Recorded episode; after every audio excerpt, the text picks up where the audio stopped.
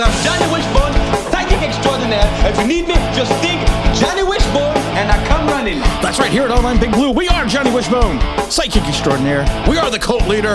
We want to talk about Skip Bayless. We want to talk about Saquon Barkley winning the NFC Offensive Player of the Week award.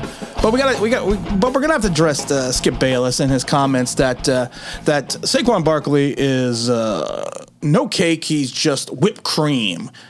Um, you know, I'm the cream of the crop. I rise to the top. But you know what? He probably doesn't know those lyrics to Skipper because I think he's a much. I think he's even older than I am. I think there's me, Dirt, and Skip Bayless.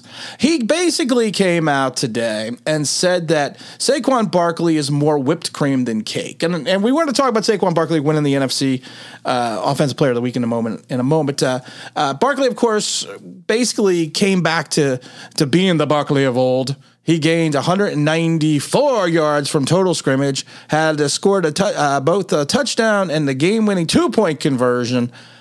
Uh, I mean, he currently now it's only one game, but he currently leads the league in rushing with 164 yards. Um, is he reestablishing himself for one game? He is, yes. For one game at the moment, he is reestablishing reestablishing himself as the Barkley of old. Now, Skip is probably a little pissed off because what happened to Dak, because you know that Skip is a, as a Cowboy fan. He probably is probably just doing some of the things that I do just to piss people off to get people to listen and the views.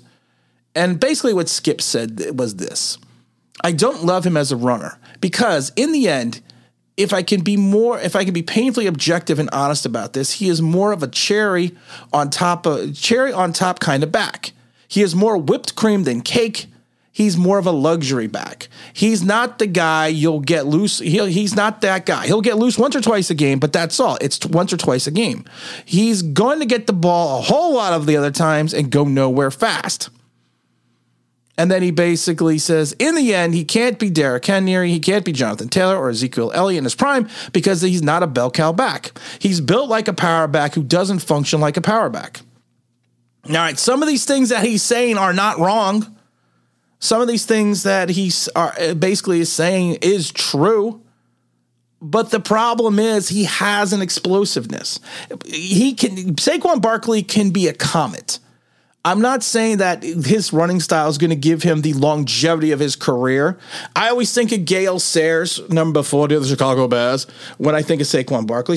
Gale Sayers, of course, was for a brief period of time, about three years before he got hurt and blew out his knee, was this back that was a comet. That's also why they call him the Kansas Comet. He ran through people, he ran around people, he did everything. He was that guy that people were afraid of because of the fact that he could score from anywhere on the field at any point in time and that's Saquon Barkley. You have to respect Saquon Barkley's talent if he is back to being the Saquon Barkley of old. You have to respect that talent. You have to respect that home run hitting ability. I always go back to baseball because I think of Dave Kingman. Dave Kingman was with the Mets for a couple of years. Dave, Dave Kingman was a huge power hitter, humongous power hitter. The only problem is he could hit like 211. But every time he came to the plate, he was something to fear. And he hit over 500 home runs for his career. Now, while he may have only may he may go 1 for 8 or 2 for 7, but one of those is probably going to be a dinger. And one of them is probably going to change the complexion of the game. Without Saquon Barkley yesterday, we are uh, yesterday on Sunday, we are not changing the complexion of that game. The fearfulness of Barkley being the Barkley of old, you know, Saquon Barkley, the Barkley of old, and the days of yore coming back and running for a league leading 164 yards. Lombardi. Also, magic still lingers in the name. I love doing my John Facenda because some people hate it. So I, that's why I just like doing it, throwing it in there. But he's a guy that, you know what? At the end of the day, yes, he is going to be the guy that may carry the ball 23 times, but then have one or two plays where he rips off 60 yards, he rips off 50 yards. He's going to put his team in position field wise either by scoring a touchdown or getting them to where they need to be where they can score a touchdown. He I'm not saying he is, but he reminds me of Barry Sanders. Barry Sanders, number 20, would lose would run back and go back and lose 15 yards so he could run forward and then gain 3. That's the way Barry Sanders ran. That's I watched Barry Sanders at the height of his career. I watched. I mean, I get Barry Sanders is one of the only true backs that has rushed for a thousand yards in every season that he played. He also rushed for two thousand yards in '97. But he would run around like he like he you know like he had his pants on fire, and then finally move forward. Most people don't remember that. A lot of times Barry carried the ball 300 times, but there's also a bunch of times we gained a thousand yards carrying the ball 280, 255, 243. That's unheard of now today. Some guys close in on 380, almost 400 carries. Barry Sanders at times would carry the ball barely 300 times in a game. I mean, excuse me, in a season, in a 16 game season. Look at his numbers 280, 255, 242, 312, 243, 313, 314, 307. It wasn't until later of his career he was doing 335, 343. And his yards per average would go, actually went up. But the problem was he, what he would do was he would have those runs. He would have the two yard run. He would have the four yard run. He would have the one yard run. And then he would rip off 82 yards. Now, Barry wasn't always the speed back. I think his career longest yard was 95. He also had a season where his longest runs were 34, 45, 55, and 42. But he was a guy that was a quick hitter. He was a guy that hit the hole. He was a guy that at times, you like I said, he would give you one yard, two yards, and then break off 20 the next.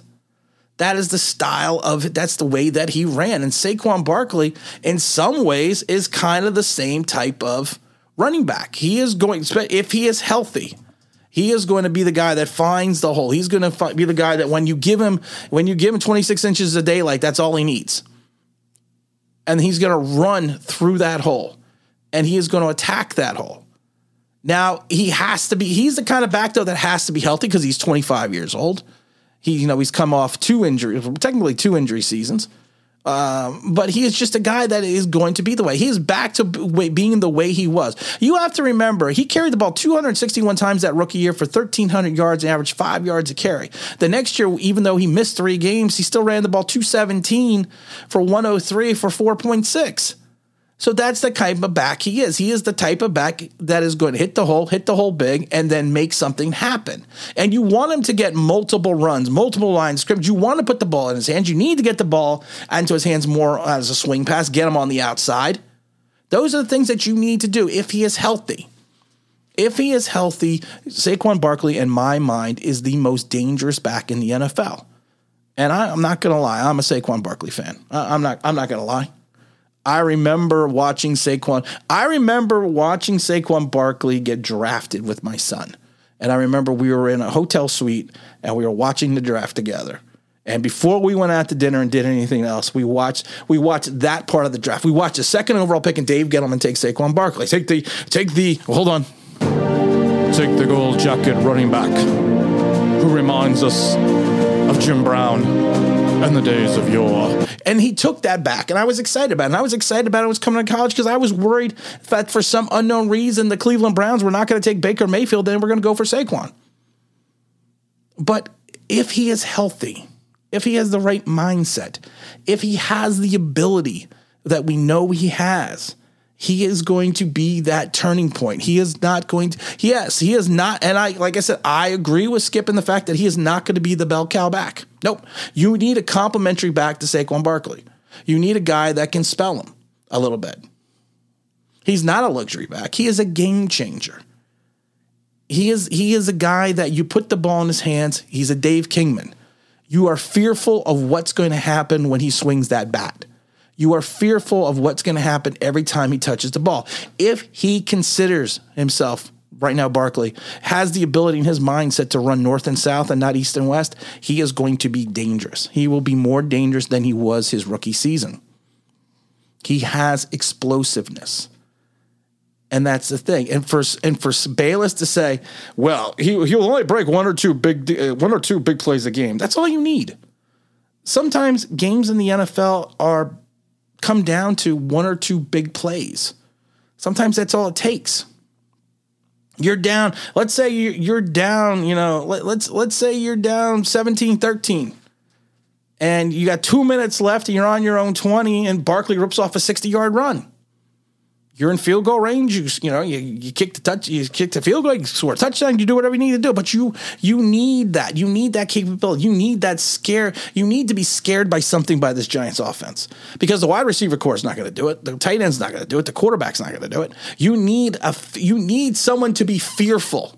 Our teams to have something to be fearful of because if they sit there and Saquon's having a good day like he had against the Titans, they're going to put seven, eight in the box, if not more which is going to allow you to get one on one coverage somewhere downfield. And hopefully your quarterback can find him to find that open receiver. That's what Saquon Barkley does. It's not just about the ability to run the ball, it's not just about the ability of the big play, it's the threat. And sometimes the threat is, eh, eh, so honestly, if you think about it, sometimes the threat is greater than the reality because even if he's having, let's say he's ran 12 times for 40 yards or 12 times for 30 yards, you're always worried that that 13th carry is going for 70, that that swing pass to the outside is going for 65. And that's what you have to be conscious of as a defensive player, as a defensive coordinator. So I've said it before Skip Bayless is an idiot. I'll say it over and over again. Uh, we got a lot of fun stuff coming up this week. Like I said, we are going to be at the game on Sunday. If you are around, please stop by. We're gonna we're gonna be in the red lot uh, by the Verizon entrance. Usually, we're in the first couple rows. I'm probably gonna. I don't know if I'm having the big the online big blue tent up yet. I haven't figured out how to do that yet.